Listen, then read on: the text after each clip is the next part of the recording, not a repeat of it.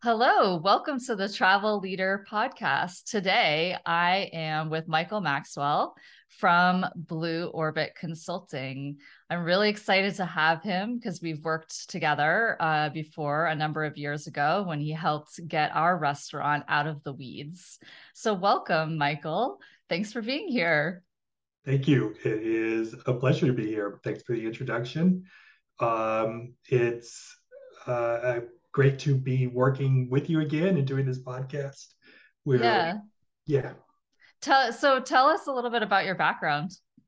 Um, I have been in the restaurant business for a very, very, very long time and uh, have been a partner and vice president of operations with the uh, consulting company for probably about 14 years now. Uh, we do a little bit of everything. Our primary um, functions are to help people who have a restaurant or a hotel that's in trouble, or if uh, we have a client that wants to create something brand new, we'll jump in and help them with concept development and hold their hand through opening day. That's great. Yeah. Well, that was kind of the position we were in. I mean, it wasn't dire, but we we needed a little bit of help, and it, it's it was great um, working with you. So, you know, what what attracted you to working in restaurants and hospitality in the first place?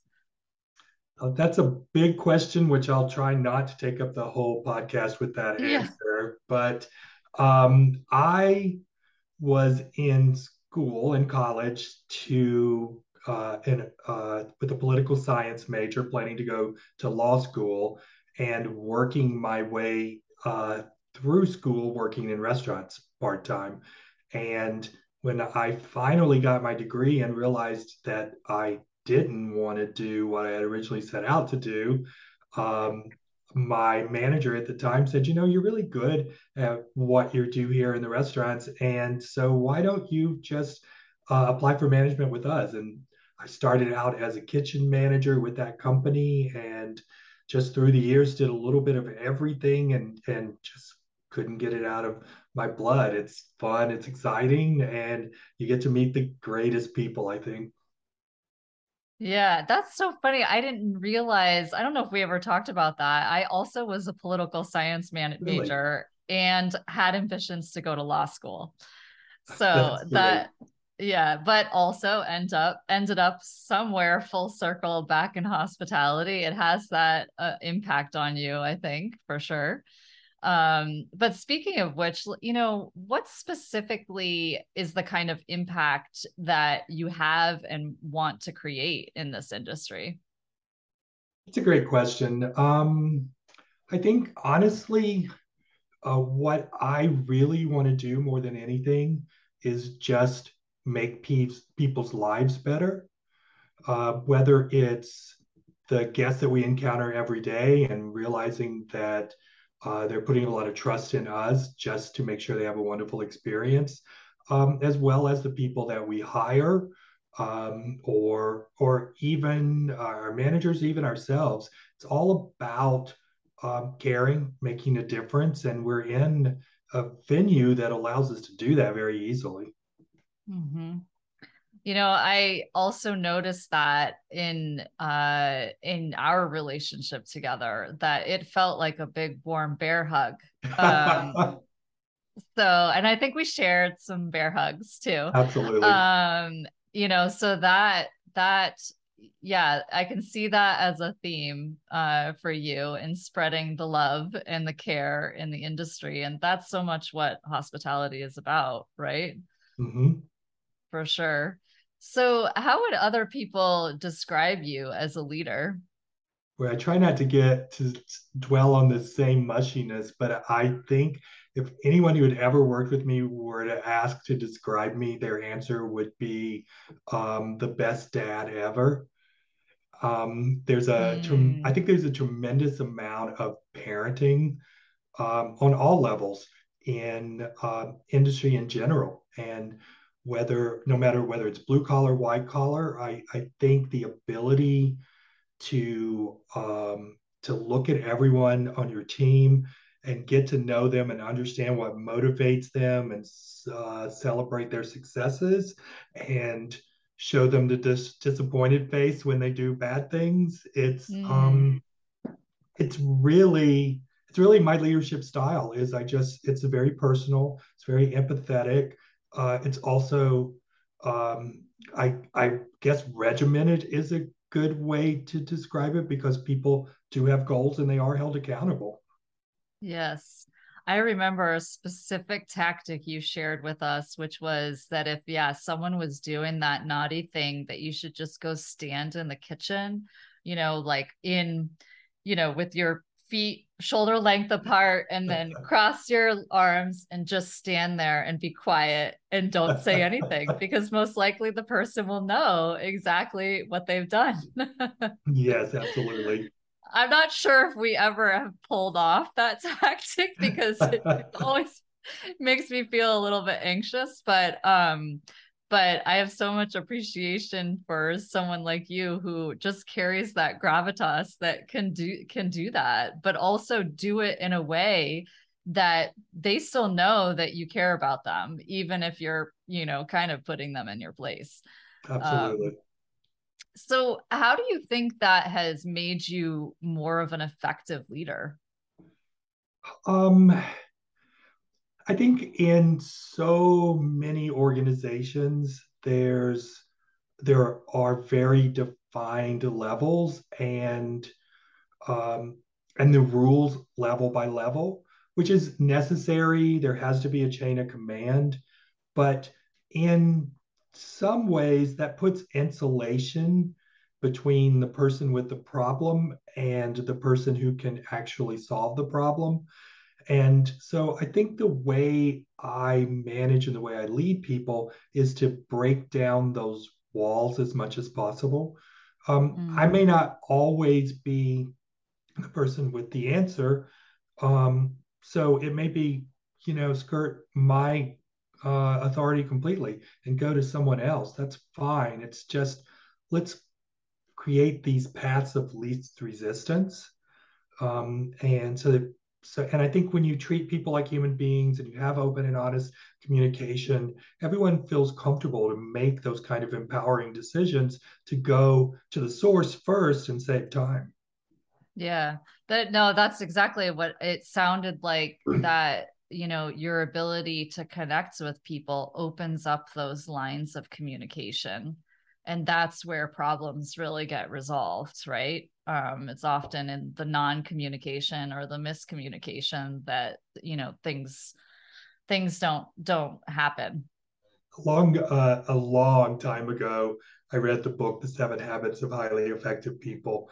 And while most of the book i snoozed through there is one habit called seek first to understand then to be understood mm. that i live by because um, people's perception of what is really happening versus what you think is really happening can be completely different. And unless you know where someone has come from coming from you don't have any chance of making a point. And and so listening and really taking that first step to understand how something got to the place that it is is more important than getting to the solution Yes, absolutely. Absolutely. I have learned that the mm. hard way. I mean, so much in my first years of running our hotel, something would happen and I would make an assumption about how it happened or, you know, that they did it something, you know, almost maliciously or mm. purposely.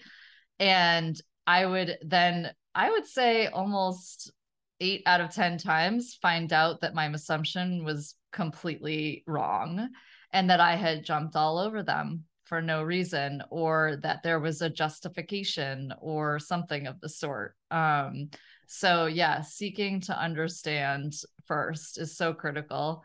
Um, and you know, that was actually that was the first business book I think that I ever read. And it it was, you know, probably 25 years ago um but yeah there's there are definitely some golden nuggets of information Absolutely. in that for sure So it's kind of going back to, you know, even before you got into hospitality, was there ever a moment where you felt like a leader? And what was that? I don't know if there's an actual moment. Um, I think there's a time in my life where I figured it out, and it was pretty early. It was in high school. Um, I didn't realize it at the time, but my friend, what it really meant, but my friends called me a clique hopper. Um, in that I never played, heard I, that one. I played, um, I played basketball, so I was a sports guy, at, but at the same time, I was in theater productions, and I took agriculture classes, and I was president of the Beta Club, and I ate lunch with the nerds, and um, I sort of knew everybody uh, in different cliques and areas. And so when I would find that people kept putting me in charge of projects because I had a better understanding of who were the best players to get the job done because we had to pull from so many different areas. And so if uh, you know, if we're like trying to figure out how to do a charitable project for the entire school and how to market it and how to get participation and how to find the right charity. There were people in all sorts of different areas around the school that had those capabilities, but I seemed to be the only person who knew who those people were. Uh, right. And, and so I found that to me, that's kind of what I do today, which is look at the puzzle and figure out what are the best pieces to put together to make something happen. And I think probably by my junior year in high school, I thought, wow, I'm just, guess I'm just going to be the guy in charge. Wow. So yeah, so it sounds like you, you know, first you have that relationship building um ability and then you knew how to connect the dots to make things happen. Um that's that's great um yeah i've i'm finding that in these conversations a lot of people it really started somewhere in their school age time that they identified themselves as a leader or had these kinds of stories um, of and examples like that which i, I didn't expect uh, when starting this episode i you know i thought there would be more of a variance of, of how it happened but it's very common so far been these moments in in school school as a child so thanks for sharing that um so is there a moment in your career that you can remember underestimating yourself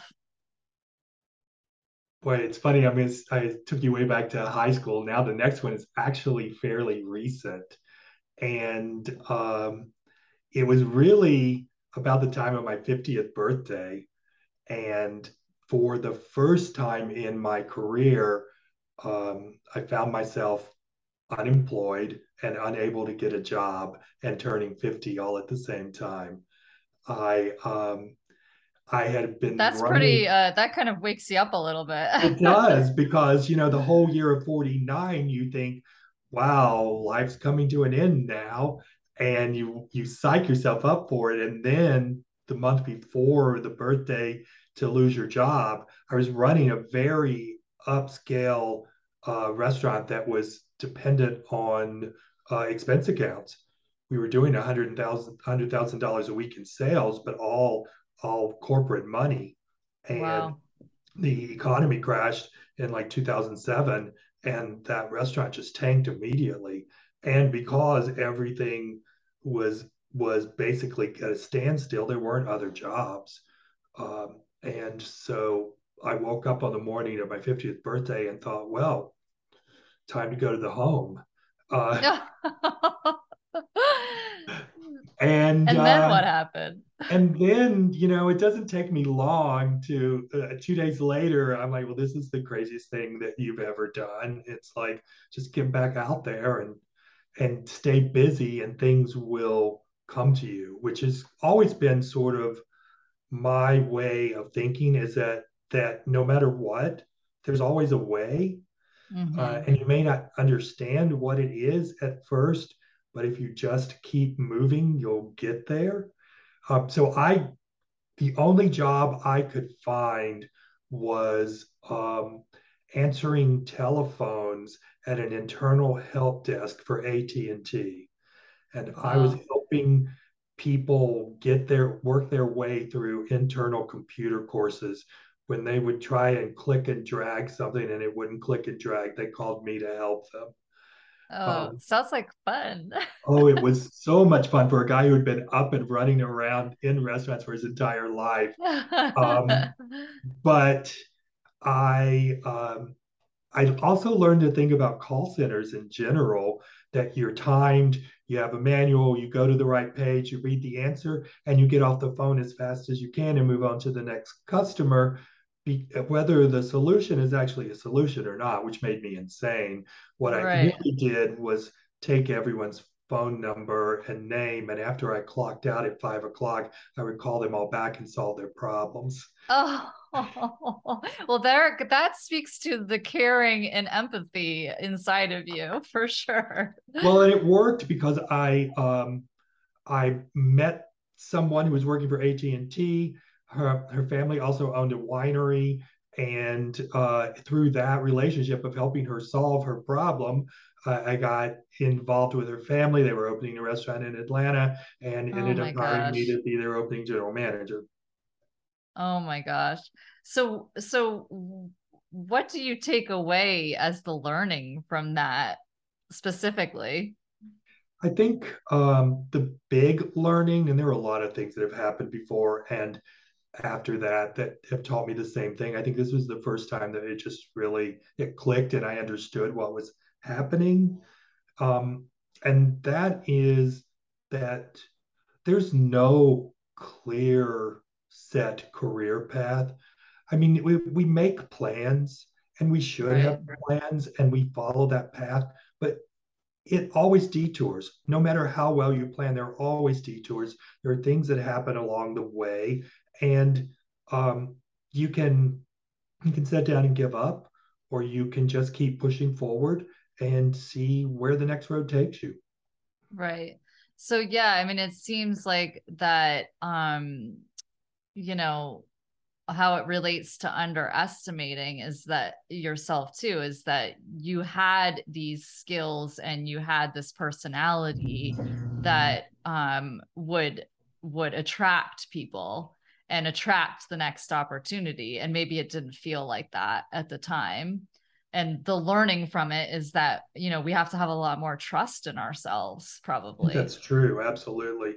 Um, another thing that i think is critical for um, people is the ability to accurately self-evaluate. And i think a lot of times we don't really just stop and take stock of what we're good at and how mm-hmm. that can apply in a, a lot of different situations. Yes absolutely speaking of self-evaluation i think one of the things we don't like to to look at back upon is our failures but it's also where i've experienced some of the best learning comes from. What's a failure that you've had that has transformed your leadership? I think um i think life is full of little failures every day. Mm. uh, lots of little things that just creep up on you because uh, you didn't plan well enough or um, a lot of the things that concern me once again because i am very people focused is when i underestimate someone else or when mm-hmm. i don't see something coming that really hurts or damages other people um, mm-hmm. those are fairly normal with me i mean I, I don't know if we want to call this a failure but i think one of the things that's made the biggest recent difference in my life has been uh, everything learned from uh, the COVID shutdown. Uh, yes. It was, it was a failure for a lot of people uh, to have planned their businesses to be able to get through uh, something like that.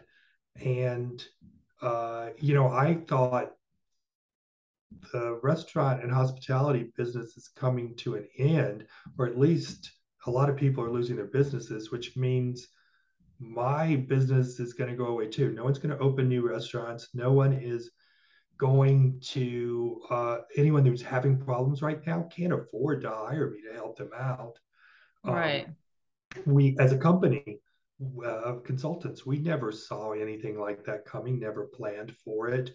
No. Um, but in the long run, what it did was uh, force me to really take a deep breath and think, wow, there are a lot of things we've been doing wrong in the restaurant business that we've never paid attention to because yes. we're still successful.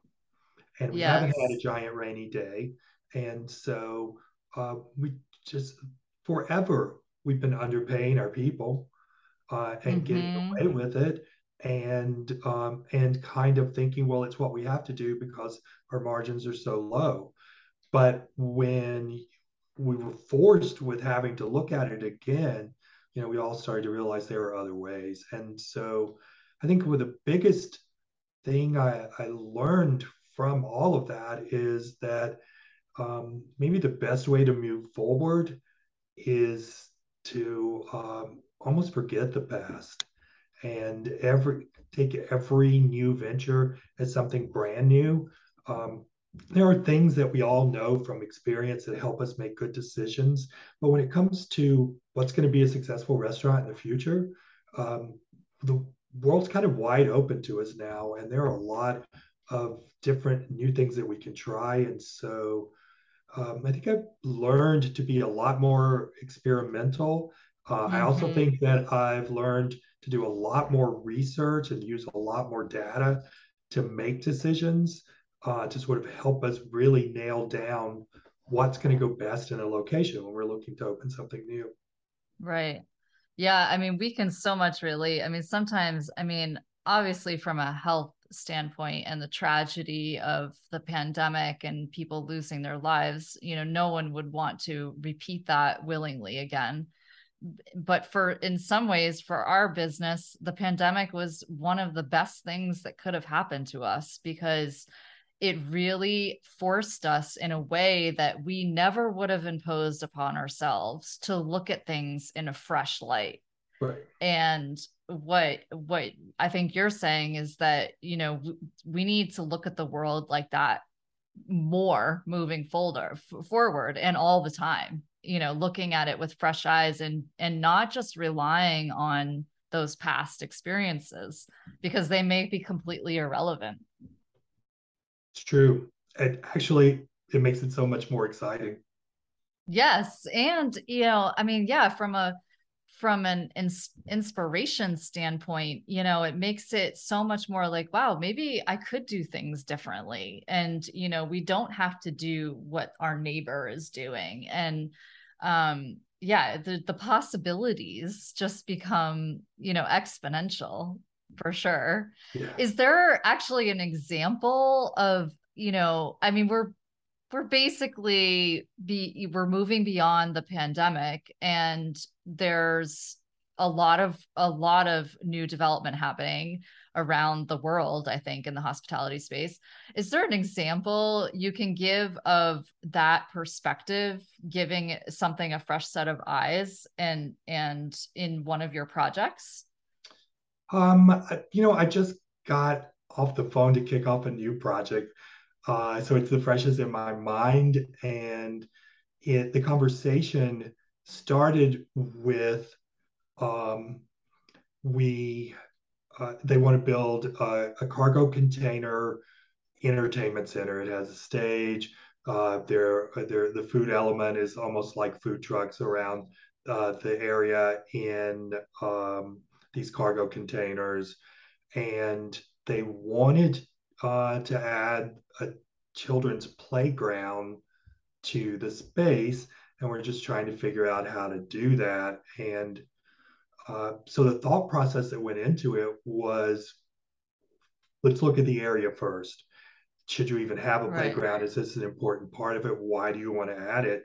And then when we looked at the neighborhood um, and we realized that it's all young families and ha- and there's not a lot of options in the area and so making something that's good for children is really important. And number one, I have to tell you honestly, throughout the years in the hospitality industry, children are, are usually about number 43 on the list of considerations um, because they yeah. don't they don't come with a paycheck and they don't make money to spend. Right. But in this particular case, all of a sudden it's like, you know what? This is important. Number one, after the pandemic, people are doing more things together as a family. They are looking for experiences. Um, and this area was just perfect because there was nothing else for families to do with their children around around there. And so the thought process and the, it, it's always collaborative with us and clients. But the way it started to develop was okay, if we're going to build a playground for children, why don't we build the adult experience first? And right. then let's duplicate it in miniature version for the children. So what we ended up with was not just a playground, but a playground that also had a miniature stage so that we could oh. program uh, book readings and puppet shows. And then if the adults get uh, a bar and food, then the kids get smaller cargo containers and there are healthy snacks and juice the cups that they wow. can buy. And so it is truly a miniature version of the adult experience. And so they really now feel like they're going to something that's really fun and that was built just for them. Uh, and yet they're not denied anything. Originally, it felt like we were putting them in a fenced in yard so yeah. that they would be away while parents had a good time. Like a pig pen. yeah. yeah. Yeah. No, I I love that because it really I don't know a lot about design thinking. It's something that I actually want to to study more, but it sounds like, you know, you're really thinking from the perspective of the little customer. Right. And I mean, and ultimately, you know, if if you make the if you make the kids happy, you make the parents happy right. and they're the ones that spend the money um so that's a yeah that's a wonderful example of looking at something from fresh eyes uh for sure. I love it.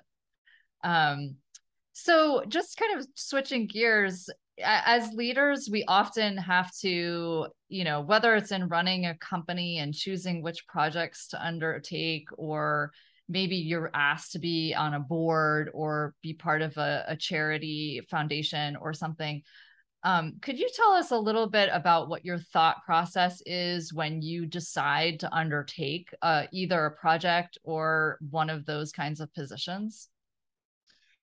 I can tell you probably in one sentence the answer and in about 25 sentences what that really means. But, I mean, in the one sentence is the decision I make is based on is it the right thing? And is it but is it the right thing? Is a lot of different things. Is it the right thing for me personally? Does it feel like i'm mean, it's something that will make a difference and has value and, and is important? But at the same time is it right for my company? Are, are we going to reap a benefit from that as well? Is right. it the right time to do it?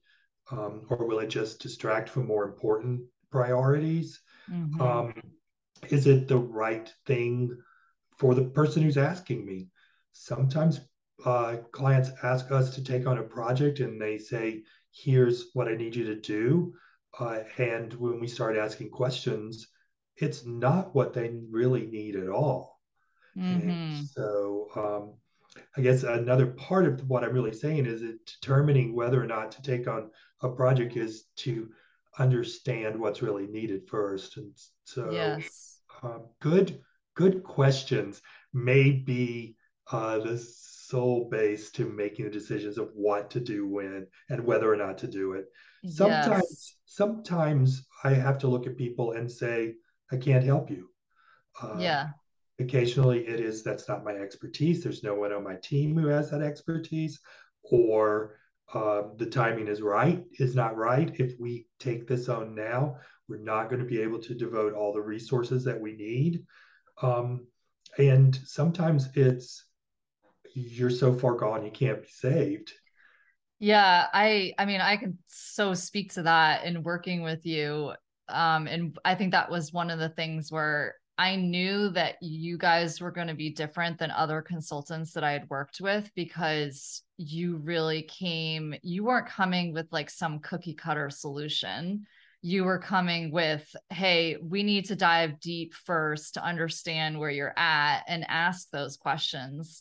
And then we can talk about what the solutions are. Um, so I, I have a very big pre- appreciation for that for sure that's such a you know and and the question you presented is it the right thing it's so simple but how many times do we really just take a moment to ask ourselves those things i think it's that's golden i need to use that one for sure and i think a lot of it too is um it's like in the process of asking that question like what's actually going through your body and what are you feeling at that moment when you're asking yourself so it's a little bit of a head and heart heart thing. If you think about it in daily operations in restaurants, hotels, it's almost the opposite.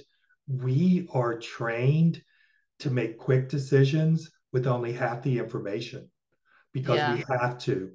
There are things are coming at us quickly and we have to keep it moving and make the best decision for the time.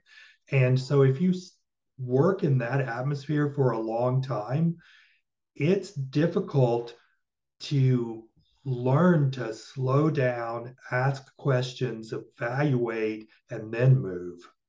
Mm-hmm. So we have to really fight against those. Yeah, we have to kind of unlearn right. a little bit that old behavior and and just take a breath and think yes. about it a little bit more. Absolutely. Um, so, one of the things that I have been doing with this podcast is each episode, I ask a leader what is the current challenge they're having. And then the next person um, provides some input on how they might solve that okay. challenge. So, your challenge today is that I spoke on my last episode with Evan Kaplan from Gecko Hospitality. He's a, um, a partner at a hospitality recruiting firm. And one of the things that he's been dealing with is, especially in this tight labor market, and you know the the need that we have to really improve the culture of hospitality is really uh, getting through to owners on what needs to happen in terms of you know really the commitment to employees financial mental and physical well-being you, you work with owners this is i love how these questions seem to automatically be perfect for the next person because you work with owners all the time and you have to give them advice all the time that they hopefully follow so, what has been your strategy to get through to owners? The um, the number one thing I think is just having them sit down in front of you, get them out of their business where there there aren't distractions, and really address the issue. Um, I think hmm. the labor market, and for, in, for instance, um, every you ask any owner, what's the problem with the labor market, and they all tell you nobody wants to work anymore. They want to get paid for mm. nothing. They're, they're no one's committed, and so no matter what the problem, when I get that answer, I look at look them in the face and I'm like, do you really believe that's true? Right. really believe that everybody wants to be unable to pay their rent and unable to put groceries in the refrigerator? Because that's what not having a job leads to. And right. no matter how much public assistance there is, not everyone can get it, and no one can survive on that alone. No. So there's got to be more to the problem. And one of the things that you need to understand in fixing a problem is where you've contributed to it. Mm-hmm. And so let's talk about why your people really leave and what it, what have they told you? Even if you don't believe it what if they told you? And it's really a process of just having that conversation. And then yeah. and then moving on to well what's a good solution? I mean i believe right. the answer to solving uh, labor problems is not a fast one but it is to be known as the employer of choice and if the word gets around that you take care of your people and that you pay well and you treat them fairly, and particularly once again in the hospitality industry, that you understand that it's the job is probably not their life and that they have kids and they have doctor's appointments and they have times when yes. they can't get babysitters and they just have to they get called into school in the middle of the day. There's no way around it. And so while it is an inconvenience for us as employers, it is their life and the way it works. And to just embrace that and figure out the best way to deal with it instead of continuing to fire and rehire the same person and the same problems all over again. Right. And getting the same result every single yeah. time. Figure out what you're dealing with. And it's different everywhere, but figure out what you're dealing with. Um, accommodate it, get some loyalty in return, and it'll come back to you.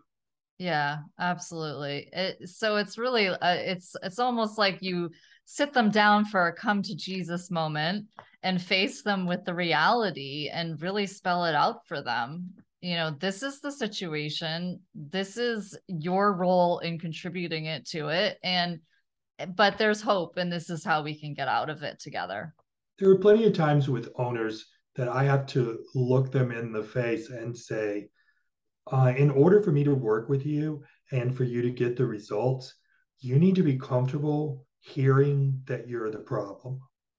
Yes. Yes. That, and it must be really hard to to say those things um, to people who are paying your uh, your fee sometimes i can imagine. But you do it very well because i've experienced it. Um, but how do you um, how do you i mean it really takes that that you built something with that client be you know in in order not only to be able to say that but for it to land. So, what is that that you've created with that client? I think you have to you have to prove your worth first. And most times the easiest way to prove your worth is to show that you understand their business and what they're going through. Mm. I think so many people who are particularly in the consulting role, role um, feel like they're hired to come in, deliver the solution, step out, good luck. Um, yeah.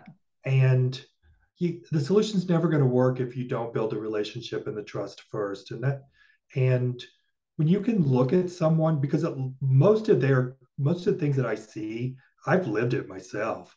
So when you can take the time to look at someone and go, I understand what you're going through. Yeah. I, have spent 16 hours in a restaurant and still had to go home and clean up after my dog. Um, right. It's yeah. I, have been there. I know what it's like, and I know that you don't want to continue to feel this way. Yeah. Well, but, there it comes back to that again, that personal connection, relationship, and empathy, for sure. Yeah. To be able to build that makes a difference. Yeah. Well, thank you for that. I will share that with Evan. Um, I think he'll appreciate that for sure. So, what about you? What is a challenge that you are dealing with in in your world? You know, it's it's uh, interesting because I would love to hear the answer uh, that you get from the next contestant. Yeah. But um, and I think it's a problem that a lot of small business owners have. And that is how to grow my business. And not, we have plenty of ideas, but when you think about the things you need to grow a business, you need something that drives people and drives traffic.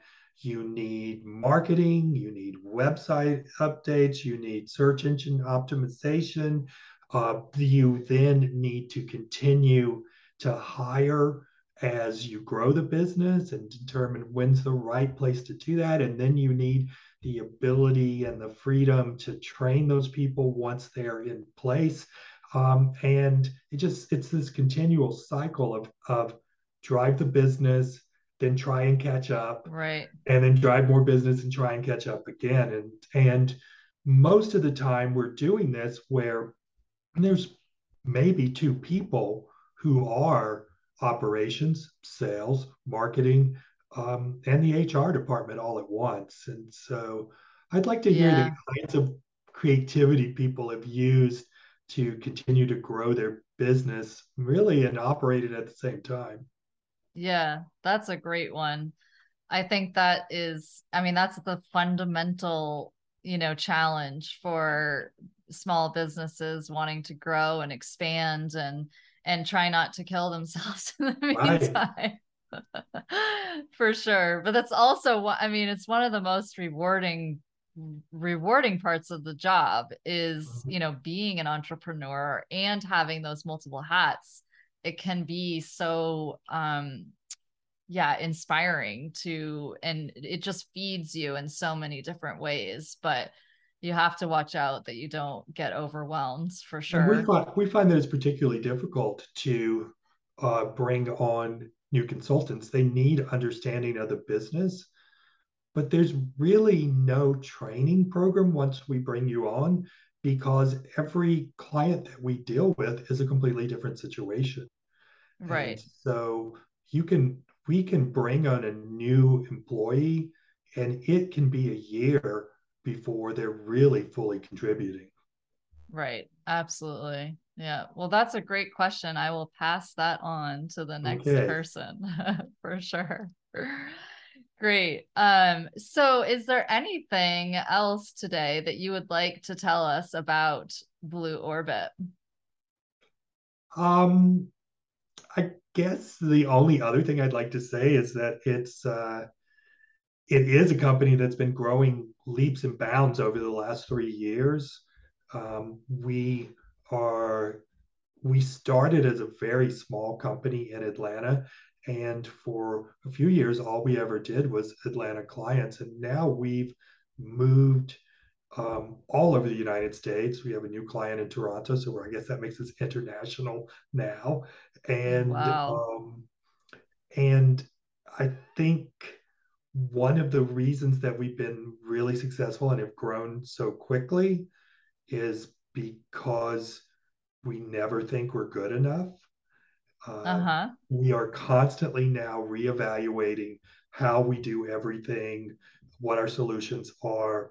When we finish a project, the entire team comes together to talk about what went well and what we could have done better and so we're I, I think it has allowed us to grow much faster for sure uh, and to i guess add more value to our yeah. our customers than we ever have in the past yeah so it's really you have this continuous improvement process and and learning uh almost yeah like a learning system to be Absolutely. able to to continue that growth and expansion well, that's great. Um, uh, you're truly a wonderful partner for any uh, restaurant company. So um, I hope people listening to this will will dig in a little bit more about you guys because you're wonderful. Thanks. Well, thank you so much for being on the Travel Leader podcast today, and um, I will certainly reconnect with you and get you that answer to your challenge. Perfect. And I'll let you know when uh, we get this launched off the ground. Okay, that sounds great. Awesome. Thanks again, Michael. Thank you.